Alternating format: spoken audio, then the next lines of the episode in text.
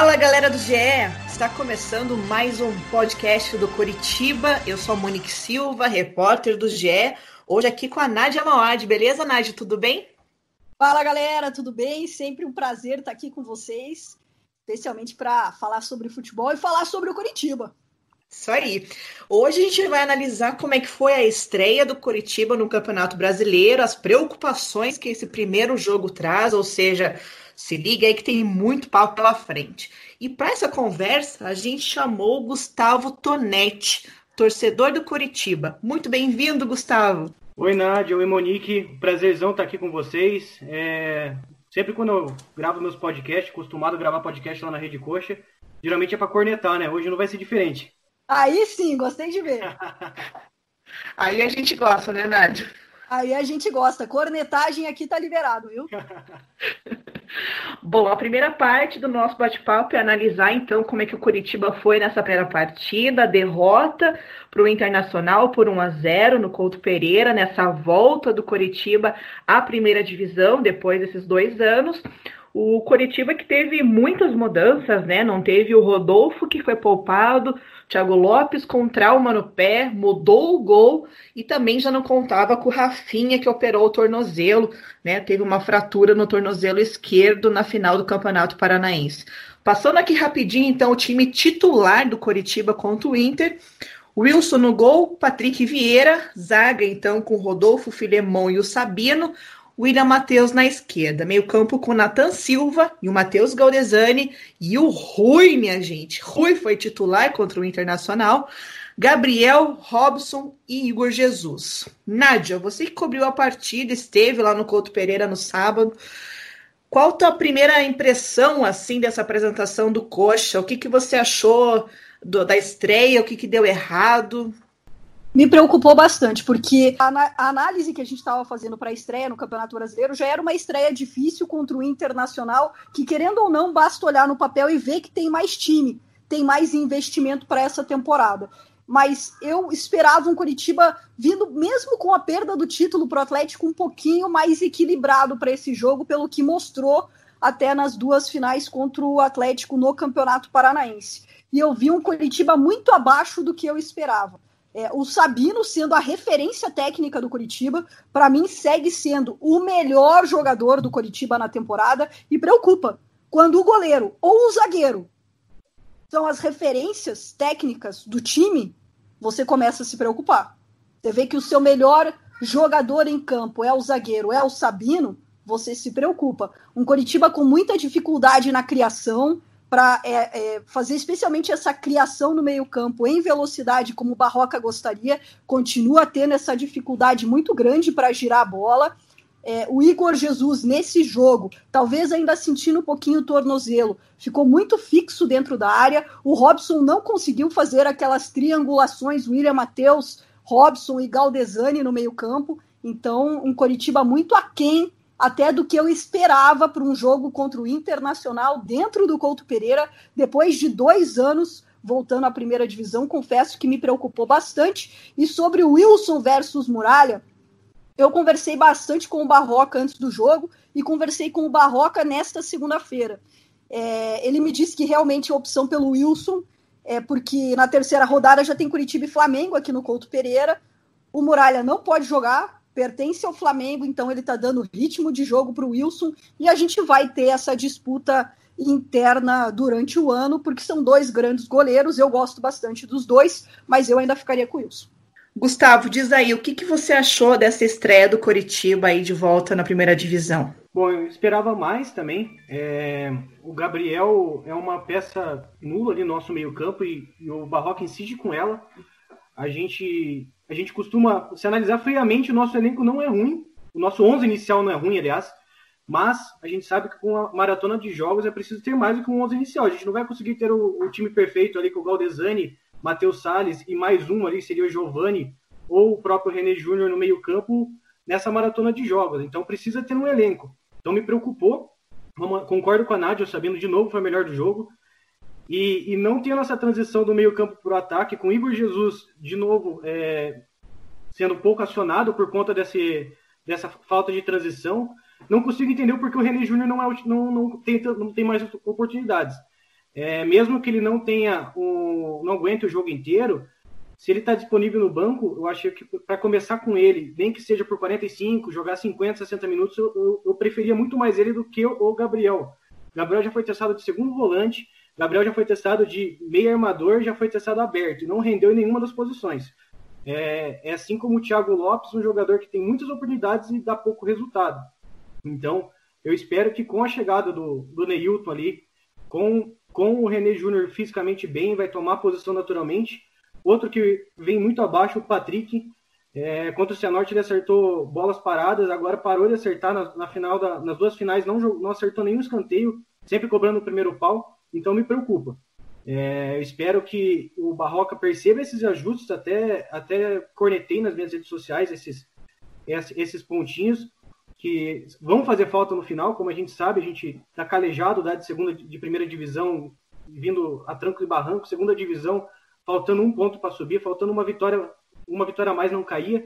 Enfim, então é, é preciso a gente acertar todos os acertar esse, esse meio campo para que o, o, jogo flua. O Sassá, o Sassá acho que merece uma chance também como nove, é, ele ser terceira opção, o quarto maior salário do elenco, eu acho um absurdo. É, ele vem tendo oportunidade, mas entrando no jogo aberto, com o Vanderlei sendo, sendo nove, então, então daria uma oportunidade para o Sassá de nove também, para ver se a gente consegue recuperar esse jogador. Mas o balanço inicial aí é bem ruim. É, alguns números que eu vi ali, só três arremates por gol, a chance mais clara foi com o Galdesani na trave, então a primeira impressão preocupa. É, o Coritiba em casa chegou a ter 35% de posse de bola. Isso foi algo que me chamou muito a atenção. Você não pode, dentro da tua casa, chegar a ter 35% de posse de bola. No segundo tempo, o Internacional tomou conta do meio-campo. Fez o que quis. Com as entradas do Galhardo e do Bosquilha, o Internacional ganhou ao natural do Coritiba dentro do Couto Pereira. Isso foi o que mais me incomodou. Eu não vi um poder de reação do Coritiba. Tudo bem, o Barroca tentou com as entradas do Sassá, do Vanderlei, depois do Bateus Bueno. Eu acho que já para esse jogo contra o Bahia, o Barroca tinha que mexer realmente no time. Eu daria uma oportunidade para o Sassá. Eu, quem, quem sabe, iniciaria com o Matheus Bueno no lugar do Rui, com o René Júnior no lugar do Gabriel. O Gabriel, na função do Rafinha, não rolou contra o Internacional, porque a gente viu que a opção do Barroca foi pelo Rui substituindo o Rafinha mas quem exerceu a função do Rafinha em campo foi o Gabriel. Não funcionou. Como o Tonetti bem disse, o Gabriel já foi é, colocado em diversas funções no meio-campo e ele ainda não se encontrou nesse time do Coritiba. A gente sabe que Sassá, René Júnior tem que mostrar mais nos treinos, até para reconquistar a confiança do Barroca, que ficou um pouquinho abalada, especialmente no pós-pandemia, mas são jogadores que o Curitiba investiu bastante e que tem qualidade. Então eu acho que tem que dar um voto de confiança para eles jogarem esse jogo contra o Bahia. E quando a gente para para pensar, né, o, o, Gabriel, eu lembro que quando ele chegou, ele justamente colocou essa versatilidade como ponto a favor dele. Ah, porque eu sou um cara que joga em mais de uma posição, posso ser útil, sou versátil e acaba não se encontrando em nenhuma, né? E eu vi assim um Coritiba totalmente inofensivo, igual vocês disseram. Eu terminei a análise do GE ali dizendo que o Coritiba se entregou, que aceitou a derrota. Então, quando a gente vê as estatísticas, pouquíssimos arremates ao gol, um time que não agrediu, como o Barroca acabou dizendo, só no primeiro tempo, que ele pontuou, óbvio, né, que teve ali alguma coisa, mas preocupa no sentido de criação, oportunizar as jogadas, de tentar um pouco dar trabalho ao time adversário, né? Tudo bem, é um internacional, a gente sabe que é um time que certamente acho que vai brigar ali na parte de cima da tabela, mas o Curitiba tem que começar a se impor um pouco, né? E especialmente começar a achar um jogador para ser referência. Esse jogador era o Rafinha. É, o Rafinha era referência não só técnica, apesar de estar com 37 anos, mas uma referência de liderança, uma referência de paixão à instituição. Era aquele jogador que chegava no colega, que às vezes não estava lá muito bem na partida e dava aquele chacoalhão. Então a gente vai precisar encontrar o Barroca, né? Eu falo a gente, mas o Barroca vai precisar encontrar é, esse jogador, identificar no elenco e os jogadores aparecerem também. Essa liderança. Quem vai ser esse jogador que dentro de campo vai ter aquele famoso sangue nos olhos, que foi o que eu achei que também faltou para o Curitiba numa volta à Série A do Campeonato Brasileiro depois de 979 dias. Não dá para entrar em campo jogando do jeito que a gente viu no sábado, independentemente do adversário. Final de, meio de semana tem o Bahia fora de casa, final de semana tem o Flamengo. Qual que vai ser a postura? O mínimo que a torcida, que todo mundo espera, é um time que brigue. E sábado eu não vi um time brigando pela bola, sendo agressivo, indo para cima ou ficando com ela no pé até tendo posse de bola. Confesso que me preocupou bastante, tanto que o Barroca voltou a falar é, que o Coritiba está no mercado, está atrás de bons jogadores. Eu sei que o Barroca pediu para o Brasileirão pelo menos cinco contratações, por enquanto vieram o Neilton e o Jonathan no lateral direito, então o Barroca espera mais. Eu até conversei com o Barroca sobre o Neilton. Ele me disse que a tendência é que o Neilton viaje para Salvador, que ele treine com o time lá, e existe uma pequena possibilidade dele ir para o banco, pequena possibilidade dele ir para o banco para começar a pegar ritmo de jogo. Aí entra no segundo tempo, uns 15 minutos, mas ainda vai ser avaliado. Então vamos colocar o Neilton para estar tá com ritmo de jogo, para realmente estar tá dentro da expectativa, porque ele seria o substituto natural do Rafinha daqui umas duas, três semanas para ele estar tá bem. Nádia, você falou do Rafinha, era o nosso próximo tópico aqui na discussão, justamente sobre essa ausência. Qual que é o impacto, Tonete, que você já vê nesse Coritiba na primeira partida sem o Rafinha? Lógico, como a Nádia pontuou, um cara que é referência em campo, que é líder, que tem história no Coritiba, que é identificado com o clube, mas tecnicamente o quanto que o Coritiba também já sentiu essa falta, né? É, é gigante, né? É, como a Nádia bem pontuou, é o cara identificado. Era a nossa zona de escape, é, onde podia esperar um algo a mais ali, um, alguma coisa diferente, e agora a gente não tem, né? E eu acho que não adianta a gente colocar toda essa responsabilidade em cima do Neilton. Ele vem de muito tempo parado e, e ele vai voltar também aos poucos, e mesmo assim ele não é o, não tem a, a característica do, do Rafinha de jogar aberto, de ter o drible curto, ele vai. Até prefiro ele jogando flutuando ali a função do Robson, mas não, não vamos criar expectativas demais sobre o Neilton e cobrar dele isso daí. Eu acho que ele precisa, ele vem para somar, com certeza, mas é preciso mais um para ter essa, essa opção aberta. Falam do Wellington Nem aí, eu sou, eu acho que não é um jogador também de, de nível para se esperar quanto o Rafinha, mas com, a, com o retorno do Giovanni e o Matheus Salles, eu acredito que a gente possa melhorar um pouquinho. Ah, acho que é, é para é eles voltarem contra o Flamengo, é, mas o, meu medo é a diretoria não, não conseguir suportar uma derrota para o Bahia. Eu gosto, do, eu gosto da filosofia do Barroca, fazia tempo que a gente não via um técnico que, cons que conseguia ter essa opção de toque de bola, sair sem chutão. A gente é acostumado com o Jorginho brigando por uma bola só e fazendo o Rodrigão iluminado. Então eu, prefiro, eu gosto do Barroca e é preciso dar chances para ele, mas ele precisa se ajudar também. Né? A gente morreu, acabou a Atletiva com uma substituição no banco. Um time é, é, muito exausto tecnicamente, fisicamente, e sem opção, sem, sem criatividade, ele acabou com, sem, sem fazer a última, última alteração. Eu acho que o Barroca merece essa, esse voto de confiança, mas também é preciso ele se ajudar.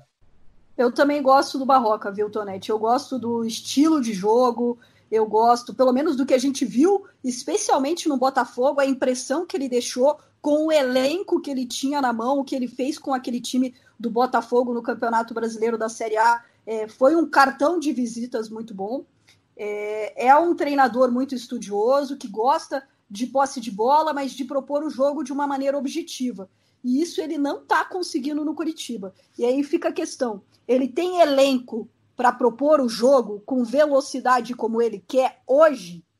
Ele não tem. É. Ele sente muita falta do Matheus Salles, que era o cara que girava essa bola, que tinha qualidade na saída de bola para, especialmente, inclusive, acelerar o jogo. O que me chamava muito a atenção no posicionamento do Matheus Salles. E hoje ele encontra muita dificuldade para encontrar esse jogador. Já tentou no Gabriel, a gente espera muito, às vezes, do Matheus Galdesani, pelo que ele já mostrou no Coritiba, e é um jogador de qualidade. Pouca gente lembra ou até sabe. Mas o Matheus Galdesani, ele foi emprestado no ano passado para o Internacional e logo em janeiro, no dia que ele ia ser apresentado pelo Inter, Ele teve uma lesão grave no joelho, ele só voltou a treinar em novembro do ano passado. Então, ele vem também é, tentando buscar um ritmo de jogo maior, depois de um tempo parado, se recuperando de lesão. É, é um jogador que eu gosto bastante pelo que ele já mostrou. Ele tem qualidade. Também concordo com o Tonetti. O Coritiba, quando você olha no papel, não é um time ruim. Não é. É um time que tem opções, que tem uma mistura de juventude e experiência. E eu acho que está na hora do Barroca dar oportunidade para alguns jogadores. O Matheus Bueno é um que eu gostaria de ver um pouquinho mais. Se dá para o Rui, por que não para o Matheus Bueno? Eu me impressionei né? ao ver o Rui dentro de campo, não jogava desde o dia 12 de fevereiro, Tonete. Vocês falaram do Neilton e eu já ia também puxar esse assunto. Não é muito perigoso depositar tanta expectativa no que o Neilton faça e aconteça nesse Coritiba? Eu concordo com o Tonete, não dá para colocar toda a responsabilidade de ser o cara no lugar do Rafinha, de ser o cara do Coritiba na Série A no Neilton. Ele começou muito bem no Santos, depois foi bem fazendo dupla com o Sassá no Botafogo, é, mas depois acabou não sendo aquele Neilton que se esperava. É um bom jogador, é um jogador polivalente, acho que ele vem para compor o elenco do Coritiba, por isso que eu disse, hoje, se você busca referência dentro do elenco, você vai pensar no Sabino, que está jogando o primeiro campeonato brasileiro de Série A dele, inclusive comemorou bastante isso nas redes sociais. Você pensa nos dois goleiros, Wilson e Muralha. É, quem mais? Você pensava no Rafinha, o Galdesani né? tem sua experiência, mas é, mas de referência mesmo, que você olha e fala, cara, esse pode ir lá e decidir. Quem é esse jogador? Seria o Sassá, na minha opinião. Pelo menos era o jogador que eu tinha expectativa quando começou o ano. Quem você acha que pode decidir para o Coritiba lá na frente, do meio para frente? Rafinha e Sassá. E é um jogador que a gente sabe que está tendo que reconquistar o Barroca. E eu apoio o Barroca. Mas eu acho que está na hora também é, do Sassá, se quiser jogar, mostrar se quer ou não. Ou fica ou não fica. É. Ele, ele é um jogador muito caro para a gente dar o luxo de ter ele é, no banco. É. Né? é. assim, assim como o próprio René Júnior, né? Então, uhum. são dois atletas que, se realmente o Barroca não pode contar com ele, deve ter algum problema interno, treinamento, é, temos que dispensá-lo, buscar outras alternativas, porque alivia a folha salarial, querendo ou não. Então, eu acho que a nossa, a nossa zaga está bem, tá bem postada, com o Rodolfo e com o Sabino. Até o Filemon fez, foi muito bem nos dois jogos que ele fez agora pós-pandemia, pós-parada, né? E, e, o próprio o, o, Patrick, como eu já falei, vem em queda, queda livre. O Natanael merecia para ontem uma chance de titular, mostrou personalidade. É, me preocupa a chegada do Jonathan, porque pode tomar espaço do Nathanael e do Ângelo e do Cazu, né? O Ângelo agora que renovou deve ter mais oportunidades. E a gente tem o, João Vitor, né? O Robinho da base, que eu acho que pode ser também um cara que para testar ali aberto. O Robson é um jogador muito decisivo, mas que aparece pouco, né? Durante os jogos. Então, acredito que o, o João Vitor ali possa também merecer uma oportunidade aberto. Fica a dica, Eduardo Barroca, hein? Vocês falaram, a Nádia falou ali sobre a questão dos cinco nomes que o Barroca pediu, vieram dois, ou seja, tem três aí é, para chegar, digamos assim. Tonete, se você fosse dar uma dica ali para o Rodrigo Pastana, é, dessas desses três nomes que estariam para vir, que posições que você daria mais atenção, que você identifica que é essa carência no Coritiba hoje? Ah, com certeza, com certeza é a parte, os extremos, né? É, o Elisol já a gente já viu que não tem chance nenhuma na Série A para de render, até que apareceu um boato de negociação com ele aí, torcemos para que seja vendido. É, Thiago Lopes jogando aberto, apesar de eu preferir jogando aberto do que jogar no meio também, não é o, o cara para ser titular do Coritiba. Robson, como, como falei ali agora, é um cara muito decisivo, mas aparece muito pouco durante o jogo. A gente precisa mais do Robson. Então, daí uma atenção no, nesses extremos. O Wellington Nem vindo em condições salariais é, adequadas, eu acho que, ok, é uma boa opção, mas ainda não é o cara que ia resolver, resolver a nossa situação. O Neilton também não prefiro ele no meio do que aberto, então seria, seria a posição mais carente que eu vejo do Curitiba hoje. Quem está de volta é o Ian Sassi, né, que voltou do empréstimo da Turquia, antes tinha passado pelo Vasco, nas fotos ali que o Coritiba divulgou na segunda-feira, nesta segunda-feira, que nós estamos gravando aqui o podcast do Coritiba, ele aparece já treinando. Se vai ser relacionado, a gente ainda não sabe, mas o Ian Sass está aí, pessoal. Vocês usariam ele ali no Coritiba, na, nas pontas, no meio? Eu acho que dentro de um elenco que não tem grandes alternativas, não custa testar. Eu testaria. Óbvio que primeiro observaria nos treinos, mas infelizmente não vai ter tempo. Esse campeonato brasileiro vai ter jogo quarto e domingo, quarto e domingo, quarto e domingo, quarto e domingo. Não vai ter muito tempo para testar. Até no último podcast eu falei aqui sobre um, um, um, quarteto ofensivo que eu gostaria de ver no Curitiba, porque eu gosto de um time ofensivo e eu acho que daria para fazer isso no Curitiba, mas precisa de tempo. Porque daí você segura um pouco os teus laterais, o Patrick e o William Matheus, porque se você for ver o papel do William Matheus no time do Coritiba, quando tá atacando, o William Matheus joga como ponta. Então vira praticamente um quarteto lá na frente.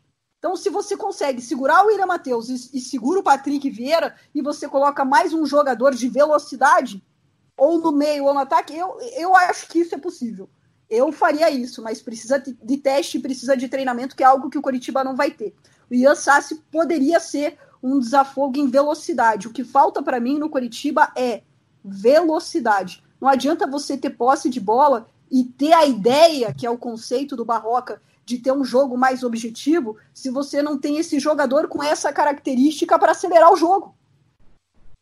Porque você vai colocar Gabriel, você vai colocar Desani, você vai colocar Rui, que não tem nada dessa característica, e o Robson vai esperar uma bola. O Robson também não é aquele jogador de velocidade de acelerar o jogo. Ele aparece e define. Ele aparece e define. Ou às vezes ele dá uma assistência. É um bom jogador, mas não é o cara para acelerar esse jogo. Eu daria uma oportunidade para o Ian Sassi. Eu acho que o Curitiba é, tem que urgentemente achar esses jogadores, especialmente essas peças fundamentais dentro do esquema do Barroca, que para mim eu concordo com o Tonetti, seriam René Júnior, é, Sassá, esses jogadores para mim são os que precisam hoje mostrar por que vieram para o Curitiba e se devem continuar. Senão a diretoria tem que é, resolver logo o que fazer com eles e ir atrás de outros jogadores no mercado. O Guilherme Paredes, se tivesse ficado, seria uma boa opção, mas eu concordei com a diretoria do Curitiba. O Tarreri só queria emprestar até dezembro, o Coritiba queria até fevereiro, o Coritiba falou: então eu passo.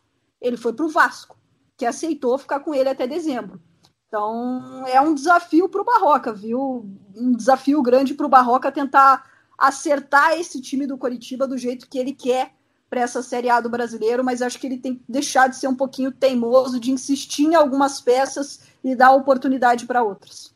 E, e, competir com o Vasco pagando uma fortuna para um jogador como o Parede, né? Isso daí é, é é importante ressaltar também. Exatamente. É, como você comentou do, do William Matheus ali, como que ele foi, era o nosso melhor jogador até então, na, desde o retorno. Uhum. Como, foi, como, foi, muito previsível a gente.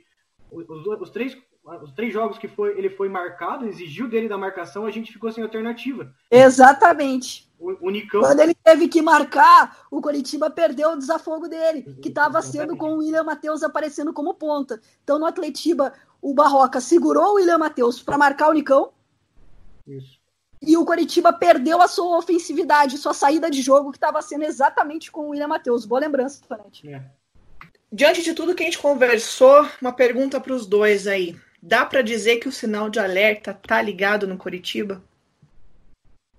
Dá, eu acho que o Curitiba já. Eu acho que o Curitiba tem noção. A diretoria, a comissão técnica, a torcida, o Tonete pode falar pela torcida que não vai ser um ano fácil. A meta que o Curitiba estipulou internamente, sim, e abre isso com naturalidade, e eu acho que está até certo, é a permanência na primeira divisão e, quem sabe, é pegar uma vaga para voltar a disputar um torneio internacional no ano que vem dentro da situação financeira, a realidade hoje do Coritiba é essa. Claro que o futebol é imprevisível. A gente está vendo aí vários times que a gente esperava muito não voltando tão bem nesse período de pandemia. Então, vai equilibrar um pouquinho a situação, mas mesmo assim eu acho que o Coritiba ele já vem com o sinal de alerta ligado para a Série A. Mas eu acho que ligou ainda mais pela forma que o Coritiba estreou. Numa volta à primeira divisão, dentro de casa, estrear da maneira com que estreou, foi o que mais me preocupou. É, também, também concordo que tá ligado, já estava ligado desde o da final, da, do segundo jogo da final ali que perdeu por desconcentração e o jogo podia ter sido levado aos pênaltis e ser a loteria. É, o, mais, o mais interessante é que eu vejo nas redes sociais que a crítica não está em cima do Barroca, a crítica está em cima do Pastana, que não tem aparecido, não dá, não dá satisfação. É, a gente, do Samir a gente não espera que venha público e, e dê alguma satisfação, mas o, o Pastana lá, dois, lá no, na final do contra, jogo final contra o Vitória, ele bateu no peito dizendo que ele era competente, que ele sabia o que estava fazendo. Então agora no momento de no momento de aperto ele também precisa dar as caras e, e falar por que, que ele contratou, por que, que ele renovou o contrato com um jogador como o Rafael Lima, que tira espaço de um jogador de jogadores da base. Então é dele que a gente espera a gente espera a, a resposta, já que é ele que está o mandatário do Curitiba. É, por, por que renovar com o Vanderlei só por gratidão? Porque o salário dele é, ele não tem um custo-benefício mesmo que valendo 30, 40 mil, o custo-benefício dele é ruim. Então, então é nesse, nesse ponto que, a gente, que eu vejo a torcida pegando no pé. O Barroca tá com alguns, algum crédito, digamos assim, não muito. Tá, a operadora de telefone já está ligando para ele falando que está com o crédito acabando. Mas o, a gente precisa explicação do nosso diretor de futebol, já que o nosso presidente não dá. É, algo que me chamou a atenção quando eu estava é, revendo todas as contratações do Coritiba para essa temporada, e eu vi alguns jogadores que foram contratados e já saíram. É, o próprio César, goleiro, Lucas Ramon, Caetano. É, é, é, são situações que me chamaram muito a atenção. É, foi avaliado que a contratação foi errada, jogador não seria utilizado, foi a opção do jogador sair. Então, são algumas explicações que eu acho que precisam ser dadas, porque me chamou a atenção. A partir do momento que você contrata, é para reforçar. E o jogador pouco joga ou nem joga e já sai, é, é complicado. Então, tem algumas situações que sim é, merecem explicações, especialmente para a torcida, para essa temporada que tem essa expectativa do retorno à primeira divisão. E o torcedor do Curitiba não quer sofrer mais. E, e, e ontem né, já ligou esse alerta por causa disso. A postura do Curitiba em campo me incomodou bastante. E a gente tem uma algo que vai contra a gente ainda, que é ser ano eleitoral, né? no meio da temporada. Não vai ser, não vai ser como, para mim devia ser postergado e jogado lá para o final do Brasileiro. Então, daqui a pouquinho o foco vai virar em eleição e eu me, me preocupo que se isso vai atingir também o, o, o time. Último tópico do nosso papo aqui, a Nádia já deu uma breve introdução lá no comecinho do nosso podcast, eu trago para a gente fechar. Muralha versus Wilson. É, ainda é motivo de, de tema, de assunto, de debate. A gente começou o brasileiro com essa troca aí, a Nádia já pontuou por que, que foi trocado, que é de olho no jogo do Flamengo ali também. Mas a torcida passa ano, passa mês, passa mês e continua falando de Muralha versus Wilson. Uns que apoiam o Wilson, obviamente, outros que gostam mais do Muralha que falar dessa disputa aí, Tonete? Você prefere quem nesse gol do Coritiba? Eu acho que o goleiro é o menor dos nossos problemas. Então até me irrita quando começa essa, essa, essa discussão após uma derrota como foi, como foi no sábado. A gente sabe que o Wilson não falhou, assim como o Muralha não, não comprometeu nas duas finais. Tomou aquele gol do, do Nicão, mas quando na, na hora da. tá afoito ali. Então, até escrevi uma coluna sobre isso. É, que quem estiver lá vai estar tem uma é, são dois goleiros medianos, não são não não acho dois goleiros excepcionais, mas eu confio nos dois. Então, se fosse para escolher hoje, eu escolheria o Muralha. Sei que a, a, torcida prefere o Wilson. Se for fazer uma pesquisa, dá mais de 90% aí entre a torcida. Mas eu escolheria o Muralha hoje pela, pelo retrospecto dele pelo quanto ele ajudou a gente no passado. É, mas não acho que seja um grande problema a ponto de a gente, pós-derrota, estar discutindo isso.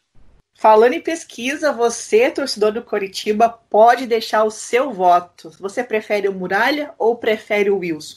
Entra lá na página do Coritiba, no ge. Globo, e deixe seu voto nessa discussão aí que sempre é boa. Bom, fechamos aí, galera.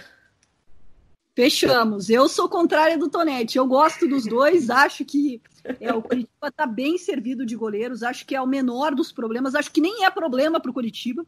Né? O gol não é um problema para o Curitiba, tem dois bons goleiros, mas eu acho que por toda a história, por tudo que fez, o Wilson ele deve se titular.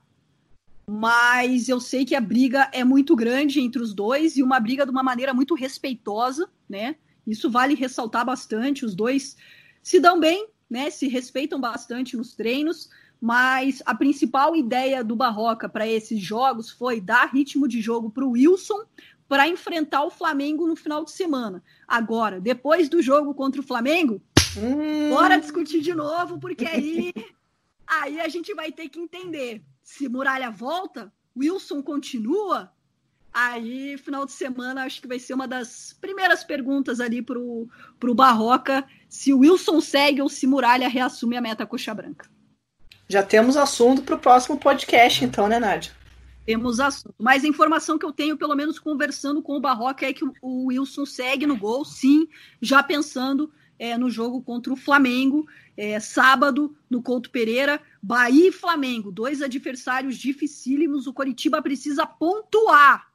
Já perdeu três pontos em casa. Precisaria recuperar esses pontos contra o Bahia e ganhar do Flamengo. Que vamos ser realistas. É uma missão difícil. É uma missão difícil para qualquer time hoje. O Galo conseguiu, mas é uma missão difícil. Valeu, Nádia, pela sempre participação com a gente aqui no podcast do Coritiba. Tonete, bem-vindo. Quem sabe numa nova oportunidade você esteja com a gente aqui debatendo outros assuntos do Coritiba.